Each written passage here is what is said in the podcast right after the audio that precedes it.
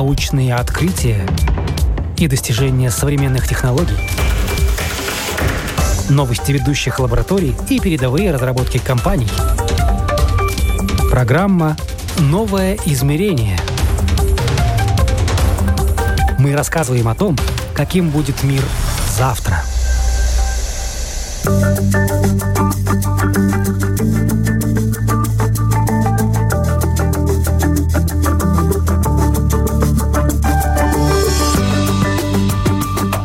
Эстония впереди планеты всей или Smart ID. Как создавался простой, надежный и быстрый способ идентификации онлайн, который мы используем каждый день. В эфире программа «Новое измерение». Меня зовут Яна Ермакова и начнем со статистики. 644 тысячи пользователей в Эстонии, чуть больше миллиона в Латвии и полтора миллиона в Литве. Именно столько человек постоянно пользуются системой онлайн-идентификации. Кодовые калькуляторы и пластиковые карты с комбинацией цифр в далеком прошлом. Сегодня, чтобы зайти в интернет-банк, подтвердить платеж, воспользоваться электронной услугой или подписать документы, мы используем куда более быстрые, надежные, простые и умные системы. Все под рукой, а именно в нашем телефоне. Приложение Smart ID совершило своего рода цифровую революцию. О том, как это было и что нам это дало, говорим с Георгием Николаевским, представителем эстонской компании SK ID Solutions. Как происходит переход э, конкретного пользователя от этих старых технологий к новым технологиям? Вы даже, наверное, увидели на примере своей вот этой вот Smart ID аппликации, когда у всех раньше были такие карточки кодовые, где нужно было набирать код, и вдруг это все перекочевало в телефон. Вот как люди это приняли? Потому что на своем опыте я могу сказать, что я долго это не принимала, мне вот с карточкой прям было удобно. Но все меняется, надо идти в ногу со временем.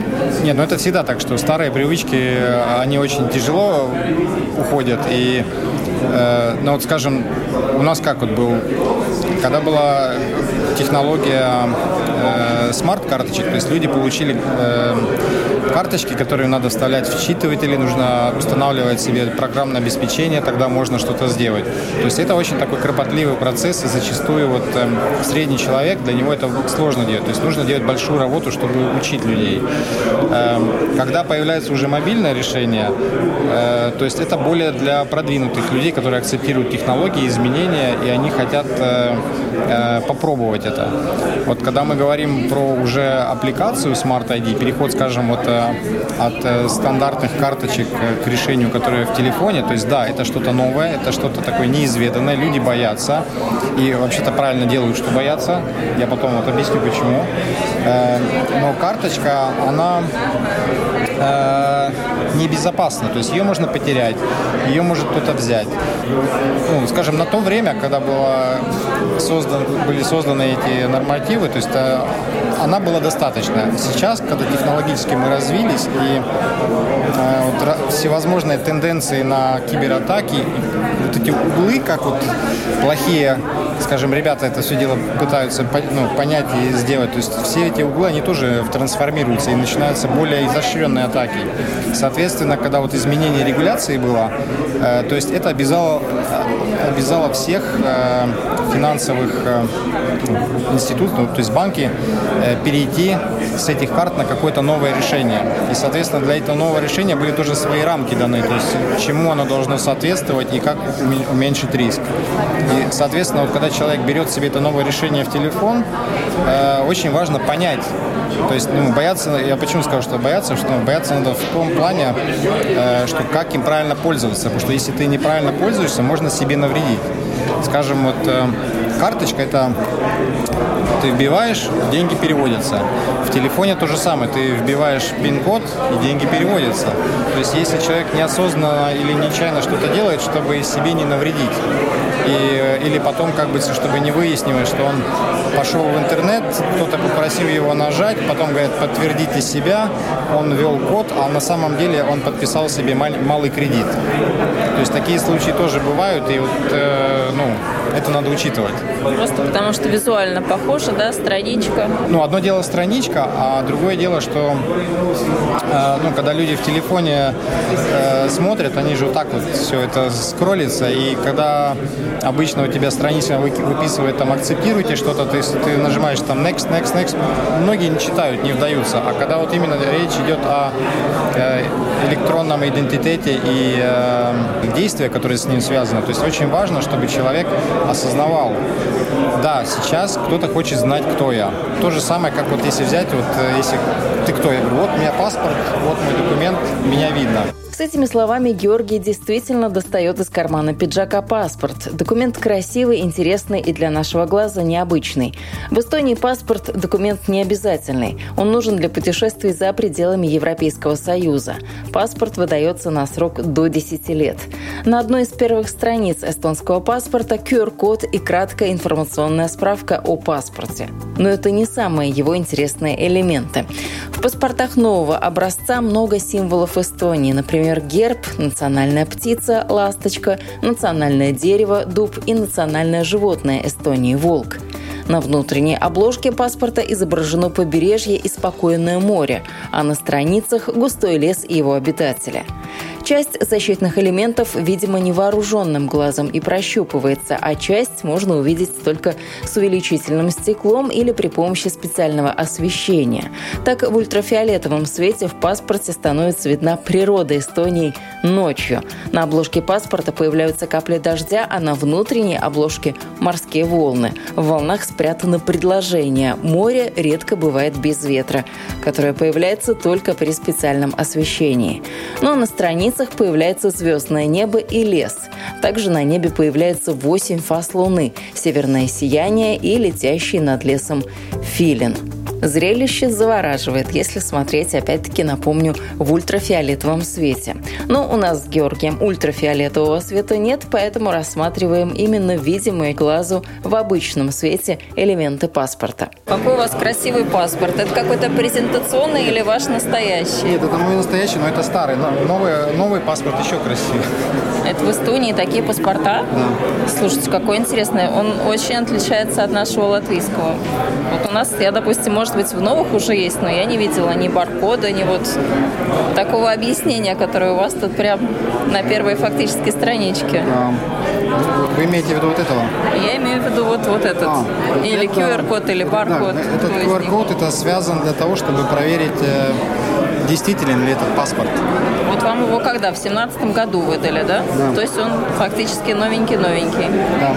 Но уже как бы новый дизайн, новый тип паспорта вышел, то есть там э, больше, он более красивый, более безопасный. Но это всегда присутствует у нас в новых документах, потому что важно понимать, что когда человек показывает, что есть возможность проверить этот документ э, действительно, потому что я, например, могу позвонить и сказать, что у меня украли документ, ну, его закройте или отмените. То есть они поймут, кто я, мои данные, на базе этого его, его отменят. А физически он все равно нормальный. Поэтому, скажем, если вот вы считаете этот QR-код, то вам, как третья сторона, э, департамент полиции подтвердит, что вот этот документ действителен. И, соответственно, с этим э, вы можете понять, да, то есть человек передо мной нормальный, адекватный, с правильным документом. Ну вот я, вы мне показали паспорт, я теперь понимаю, почему Эстонию называют гораздо более технологической страной, чем Латвию и Литву. Совершенно понятно становится, почему за вами такой имидж закрепился. Это, это случилось, я думаю, еще, ну, можно сказать, что почти 20 лет назад. Это вот даже была, может быть, одна из причин, почему наша компания вообще создалась. Потому а, что... кстати, сколько лет вашей компании? Потому что 5 лет Smart ID, а компании? 21 год. Это было как раз то время, когда э, хотели от э, паспортов уйти к маленьким пластиковым карточкам. И ID-карточка была бы, как бы, идеальным для этого примером, что люди берут и получают вместо вот этого буклета что-то маленькое, что можно в кошелек поставить. И, соответственно, государство хотело на примере вот Финляндии, то есть они хотели просто эту модель скопировать. Финляндия была первая, которая это предоставила. Частный сектор, то есть банковский сектор, телеком, э, они понимали, что есть э, надобность именно в доступе к услугам. То есть люди уже в то время же пытались попасть в интернет-банк, то есть вот эти длинные простыни с паролями были небезопасными, то есть они могли копироваться, и поэтому искали вот эти решения, которые могут быть. И, соответственно, вот этот диалог, который шел между государственным и частным сектором, э, он привел к тому, что было понимание и согласие, что действительно, если делать карточку, то сделаем карточку с электронными ключами. Пусть на тот момент не было услуг, но у тебя есть ключи, а замок потом уже сделан. И тогда уже по прохождению пяти лет, когда у людей так начали эти карточки появляться, постепенно первые государственные услуги были. То есть, ну, примером можно сказать услуга по возврату налогов. Каждый год весной все идут заполнять бумаги в налоговую декларацию. Соответственно, там очереди были ужасные. То есть, э, как вот людей немножко мотивировать, начинать пользоваться эти новые решения, потому что, может быть, тоже люди привыкли к тому, что они ходят туда уже 10 лет, но и дальше будут ходить. А мотивация была такая очень простая, то есть ты получаешь свои деньги обратно быстрее. Если ты идешь э, физически, ты можешь получить их через 3 э, месяца, а если ты идешь э, электронно с помощью этой карточки, то есть ты получаешь в течение там, недели или двух недель. То есть это был очень такой хороший мотиватор, и люди начали пользоваться этим. Со временем вот услуги начали распространяться, привычки у людей появились, то есть они уже знают, как этим пользоваться, и постепенно-постепенно вот это вот так вот все выросло. То есть для нас, э, вот, когда говорят, там, я подписал документ, ну, я пять раз сегодня подписал документ, то есть это нормальность уже стала. Потому что, ну, вся вот эта э, дигитализация, которая в государственном секторе идет, она привела к тому, что у нас все госсистемы онлайн, то есть э, ты можешь любое время суток, даже вечером, я даже сам вот скажу на своем примере, открыл электронную компанию, весь физически, то есть с помощью своей ID-карточки открыл компанию, э, подал ходатайство на получение там, специального кода из налогового департамента, то есть это была суббота. Я думал, раньше понедельника не получу. А буквально тут через пять минут мне пришло уведомление в имейле, что у вас уже все есть. То есть вот именно доступ э, онлайн к услугам дает тебе вот этот незабываемый э, мгновенный опыт, что ты чем-то пользуешься, и ты мгновенно получаешь результат. Но и экономию времени, потому что время сейчас очень ценный ресурс. Да, да, да. То есть не надо думать о том, что у меня э, у меня нету там э, какого-то документа, или я должен пойти в этот офис, а я не могу, я на работе, у меня там, или там они закрыты, или мне далеко ехать. Э, даже вот пример голосования. То есть в прошлом году когда я голосовал. То есть я голосовал, находясь за границей. Это выбор вы имеете в виду, да? Какие-то были? То есть э, раньше, я знаю, такой возможности, ну, она была, то есть надо было ходить при, куда-то при посольстве. Но это, опять же, если ты, ты должен смотреть, где оно, куда. А тут ты находишься в удобном себе месте, у тебя есть э, с тобой твои э, дигитальные, э, скажем... Подтверждающие элементы, да, личность. Ты можешь это все сделать.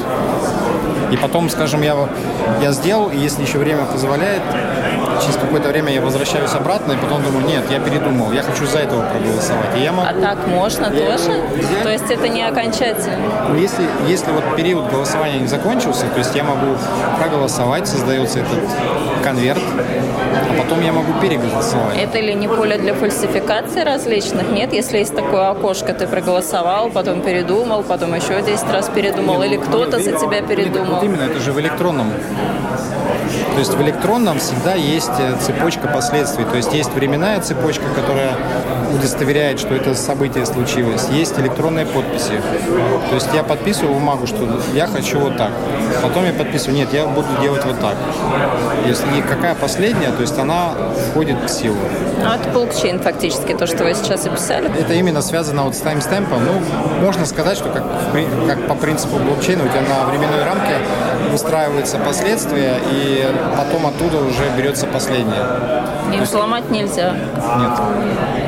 А как же криптовалюта, которая тоже строится по такому вот шифрованию, вроде как Нет, серьезному, ну, Криптовалюта, она на блокчейне, то есть у нас, у нас не на блокчейне, у нас на открытой инфраструктуре вот закрытого ключа. То есть есть вот открытый и закрытый ключ, и мы вот с этим оперируем. То есть и на базе этого вот создаются сертификаты, и эти сертификаты используются в соответствии с, или это подписание контракта, либо это куда-то зайти надо, подтвердить себя, то есть две poderia acontecer. Напомню, это программа «Новое измерение» о цифровой революции в Эстонии, в Балтии и в мире мы говорим с Георгием Николаевским, представителем эстонской компании SKID Solutions, которая также является удостоверяющим центром. Что скрывается за этой формулировкой «удостоверяющий центр»? Расшифруйте. Говоря эти же, этим, этими же словами, то есть мы предоставляем удостоверяющие услуги, то есть услуги для того, чтобы люди могли им доверять. То есть у нас э, клиентами является государство, то есть есть мы предоставляем услуги, которым, э, которым пользуется государство, э, связанные с дигитальным э, электронным идентитетом людей, компаний. И, соответственно, мы очень такая организация, которая должна следовать очень многим стандартам. То есть у нас ежегодные аудиты, у нас различные стандарты, которым мы соответствуем. И в соответствии с этим мы все свои услуги строим. То есть всегда это создается прозрачно, сертифицировано, и поэтому и называется удостоверяющей. Но такая очень зарегулированная сфера из того, что вы сейчас перечислили. Очень. То есть есть европейская регуляция, есть э, регуляция по хранению личных данных, есть э, в каждой стране свой э, дигитальный акт, есть эти стандарты. То есть у нас ну, очень много людей, которые именно compliance, именно соответствием разным стандартам занимаются. Если мы хотим сделать новую услугу, безопасную услугу для людей, то есть они должны очень большую информацию посмотреть, как это именно построить. А как работать в такой сфере, где все вот э, роботизировано, стандартизировано, нет поля ни для какого хаоса? Насколько это психологически просто, сложно?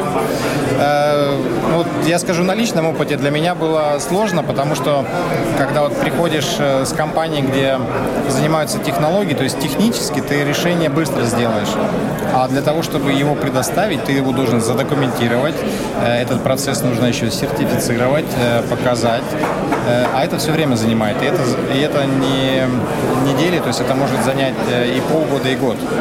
Вот, скажем, наш, э, наш вот продукт, аппликация Smart Device, Smart ID, для того, чтобы получить сертификацию безопасного оборудования для образования квалифицированной подписи, которая соответствует ручной как бы, подписи.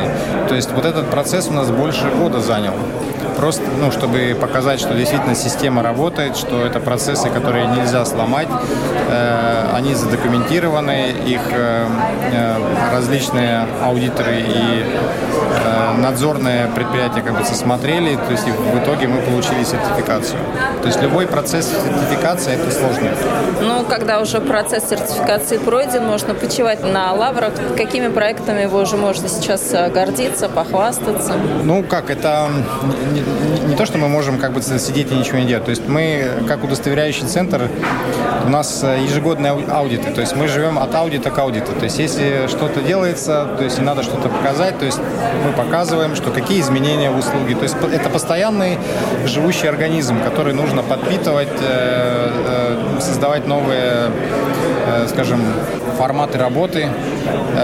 Если на рынке мы хотим предоставить новые услуги в связи с тем, что регуляция меняется, меняется или технология меняется. То есть это опять новый проект, это нужно создать новую документацию, это нужно посмотреть, как это влияет на э, текущую ситуацию, какие изменения. То есть это постоянно такой развивающийся организм у нас. И ну, сейчас мы со своей основной услугой э, Smart ID для безопасного входа э, в электронные услуги и, и проставления подписей отмечаем 5 лет.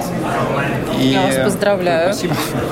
То есть в начале года нам 5 лет исполнилось, и мы очень счастливы, что э, на, на нашем прибалтийском рынке фактически вот каждый второй пользователь пользуется этим и очень часто пользуется. То есть это не что-то, что один раз ты использовал и положил на полку, а люди именно пользуются и хотят, чтобы больше и больше услуг было. То есть это дает нам э, почву для развития.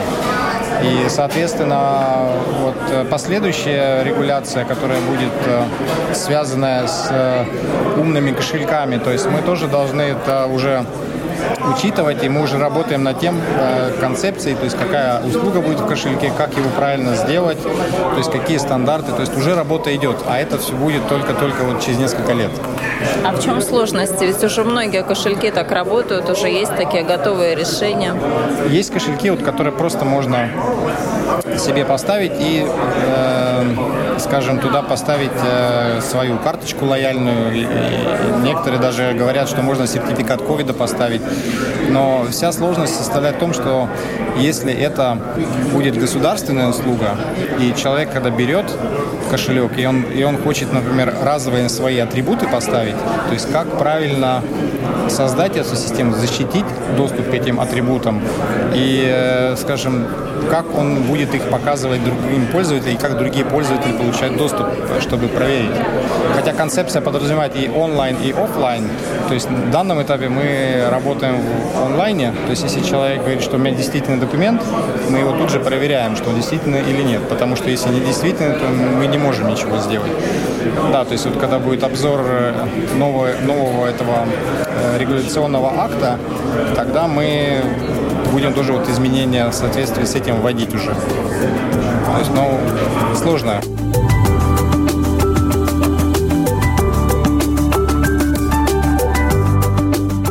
Рассказали, с чего вообще Эстония начинала этот свой технологический рывок, а к чему сейчас вы пришли, то есть сколько таких вот единорогов, кем можно гордиться. Вот кто сейчас в Эстонии считается таким а, перспективным? Э, нет, единорогов у нас много. То есть я так, мы, мы такая одна из ведущих стран в мире, у, которого, у кого этих количество единорогов очень э, большое именно по, с точки зрения этих технологических услуг, которые они предоставляют.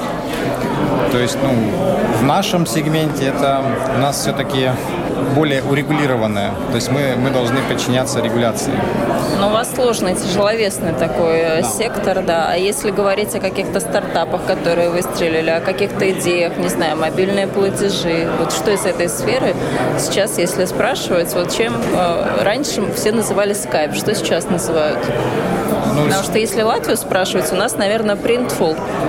Ну, один из, не, не основной. Не, ну у нас вот э, этот, ну, сейчас же там Wise, то есть это бывший трансфер Wise, Bolt, вот эти большие, то есть э, они оперируют. Ну, то есть вы сейчас две противоположные сферы назвали. Одни это Bolt, это доставка... Не, ну это просто, это как бы транспортные да. услуги доставка, а другие финансовые.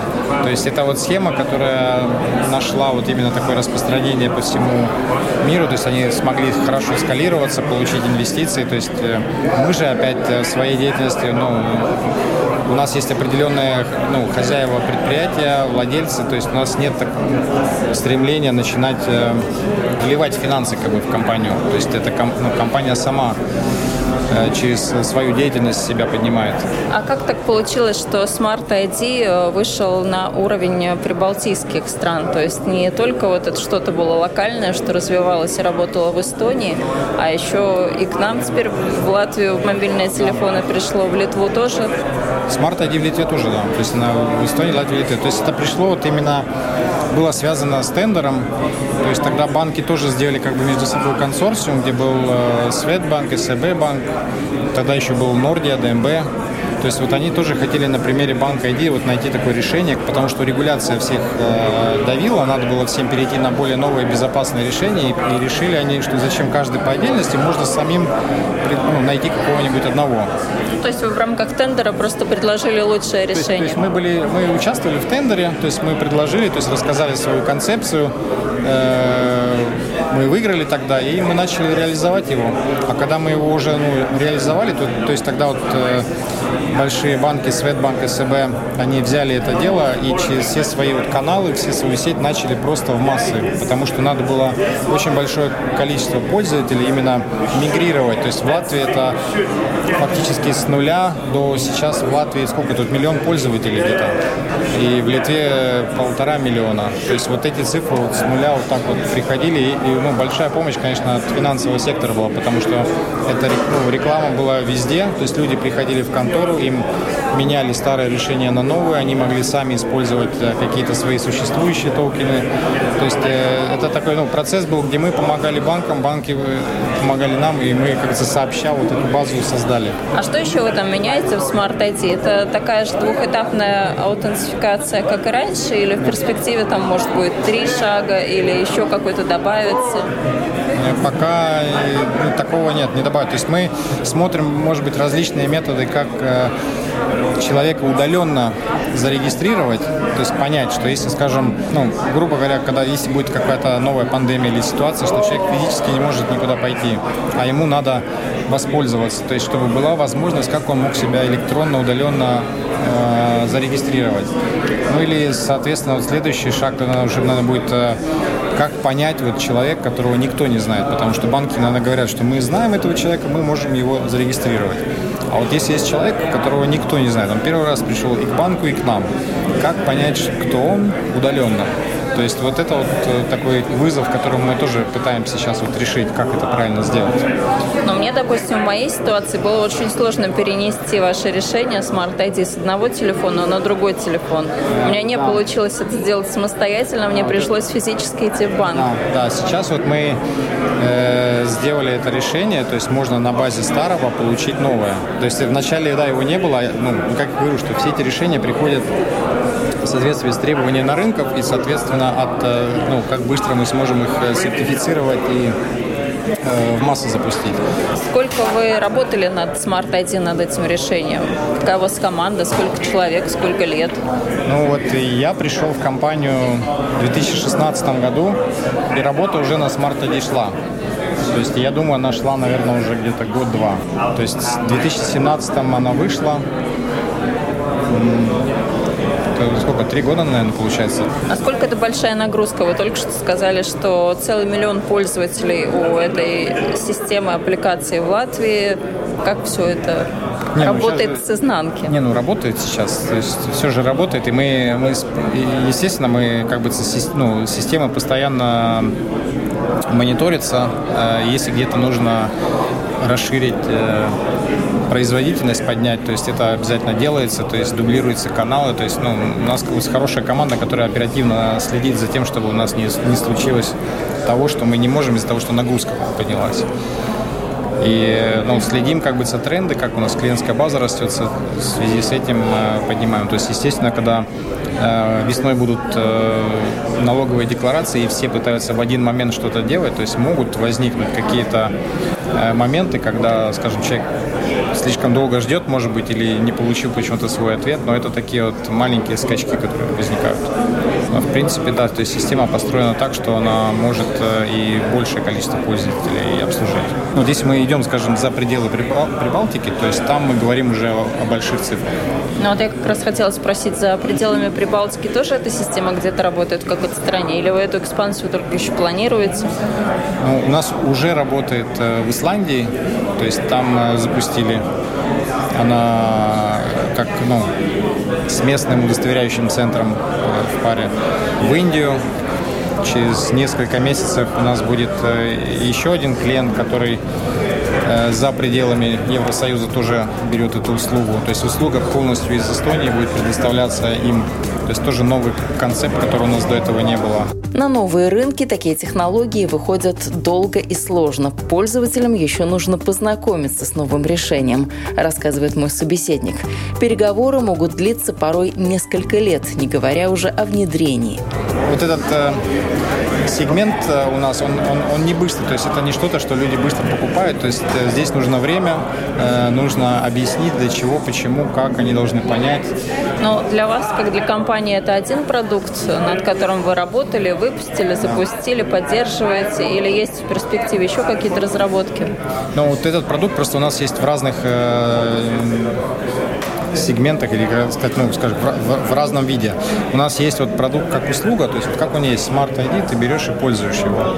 А есть вариант, что если человек говорит, что мне не, не устраивает Smart ID, я хочу что-то свое сделать. То есть мы можем дать технологию, И они на базе этой технологии делают просто свой, свой скин и э, свою Интерфейс какой-то, да, свой, да, свой дизайн. Свой дизайн, но пользуют ту же самую услугу. Есть еще вариант, вот как вот с Индией, что мы просто им даем всю лицензию, то есть они сами этим оперируют, то есть мы вообще не вмешиваемся, как они это делают. То есть мы им помогаем то есть, с точки зрения обновлений, там техническая поддержка, если надо, но они сами делают э, тоже концепцию, дизайн, то есть у них есть все к этому элементы. То есть мы пытаемся вот тоже гибкими быть, у нас есть какие-то существующие варианты, и если что-то приходит, то есть мы смотрим, это нам выгодно, невыгодно. Но на вас играет имя Эстонии, то есть все уже знают, что у Эстонии хороший имидж такого технологического, ну, скажем, э, не тигра, но такого маленького технологического тигренка, потому что называют же нас балтийские тигры, да? Ну вот э, этот имидж играет. Он, он помогает, то есть он помогает, э, когда ты говоришь, что ты вот с Эстонией, ты уже там 20 лет, и ты являешься основным партнером для государственного сегмента. То есть это создает такой вот как бы само доверие уже, что они понимают, что у тебя есть компетенция. Многие, конечно, говорят, что ребята, вы там, где мы только через 20 лет будем, но это очень помогает нам. Да. И помогает с государственным сектором, и с частным сектором. Ну, наверное, вам часто задают вопросы про скайп, э, если вы на каких-то конференциях или оказываетесь на встречах. Нет? Не часто?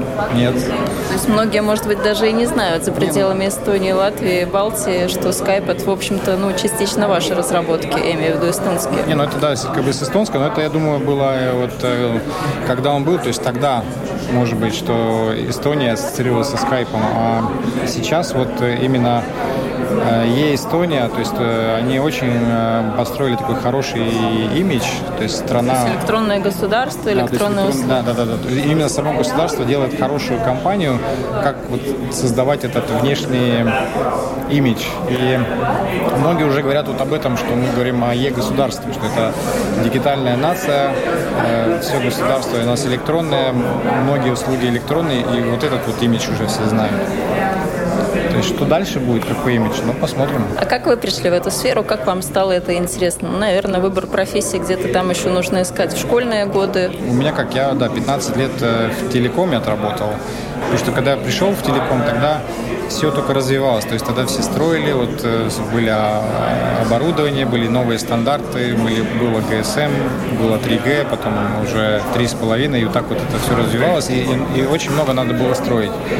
А в какой-то момент, когда это, как бы, сети уже есть, а начали играть уже просто как бы со трафиком, что интернет есть, то есть что, что дальше делать.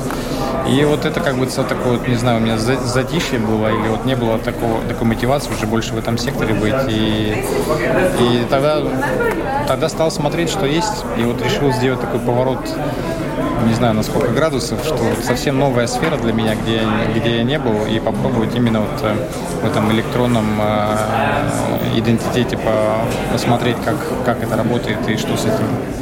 Но даже если смотреть вот, этот, вот эти мобильные технологии, о которых вы говорили, там же фактически эволюция за это время произошла. То есть очень много таких исторических э, моментов было. Да, очень много. И, соответственно, вот когда сейчас вот очень много смартфонов, Э, новые смартфоны становятся все лучше и лучше и лучше. Даже, даже вот если взять обыкновенную функцию камеры. То есть первые телефоны были с ужасной камерой, но мы все равно фотографировали. А сейчас они уже делают даже лучше, чем некоторые фотоаппараты это делают. И, и то есть технология очень быстро развивается. И, соответственно, услуги должны тоже как-то успевать туда. А в этой сфере еще поле для деятельности есть, поле для развития, фактически идентификация. Но вот э, если вы сказали, что там мы не придумаем никакую-то еще ступень идентификации. Ну, там э, получается как? Э, вот когда европейский регулятор э, сделает вот второй обзор, ну, то есть именно на вот эти умные кошельки или кошельки на электрон, на электрон ну, как бы с идентитета. То есть вот это вот будет э, следующий сейчас скачок, куда это все развиваться будет. И в зависимости, как успешно это разовьется, то есть я думаю, тогда уже последующие пойдут. Но для многих э, электронный кошелек, это уже они считают, что это Apple Pay, и что там у нас еще есть из этих технологий платежных? Ну, ну это платежное, то есть это платежное, а здесь мы говорим именно подтвердить свое какое-то качество, которое есть у человека, что у него есть э, право на вождение, что ему исполнилось 18 лет, он может э, купить алкоголь, или у него у него есть э, какая-то дигитальная справка от врача. То есть это именно на получение узкой информации. Ну, то есть это то, куда мы складываем вообще всю информацию о себе, насколько это повышает какие-то риски для кражи этой информации, для утечек. То есть если мы фактически вот все сразу о человеке будем знать. Но его кошелек же защищен, то есть ему, чтобы войти в кошелек, ему нужно что-то, вот как, например, Smart ID. И если он это правильно использует, то есть никто не войдет в его кошелек. И, соответственно, информация там и останется. Электронный кошелек – название условное. По сути, это мобильное хранилище всего. Планируется, что документы, которые сейчас люди носят с собой в обычном бумажнике, можно будет хранить в мобильном телефоне. Крупные интернет-платформы будут принимать также платежи с помощью электронного кошелька. В настоящее время различные формы цифровой идентификации используются в 14 странах ЕС. Доступ к ним имеет в общей сложности до 60% населения Евросоюза. Вы слушали программу «Новое измерение». Этот выпуск подготовила я, Яна Ермакова. На этом прощаюсь. До новых встреч в эфире.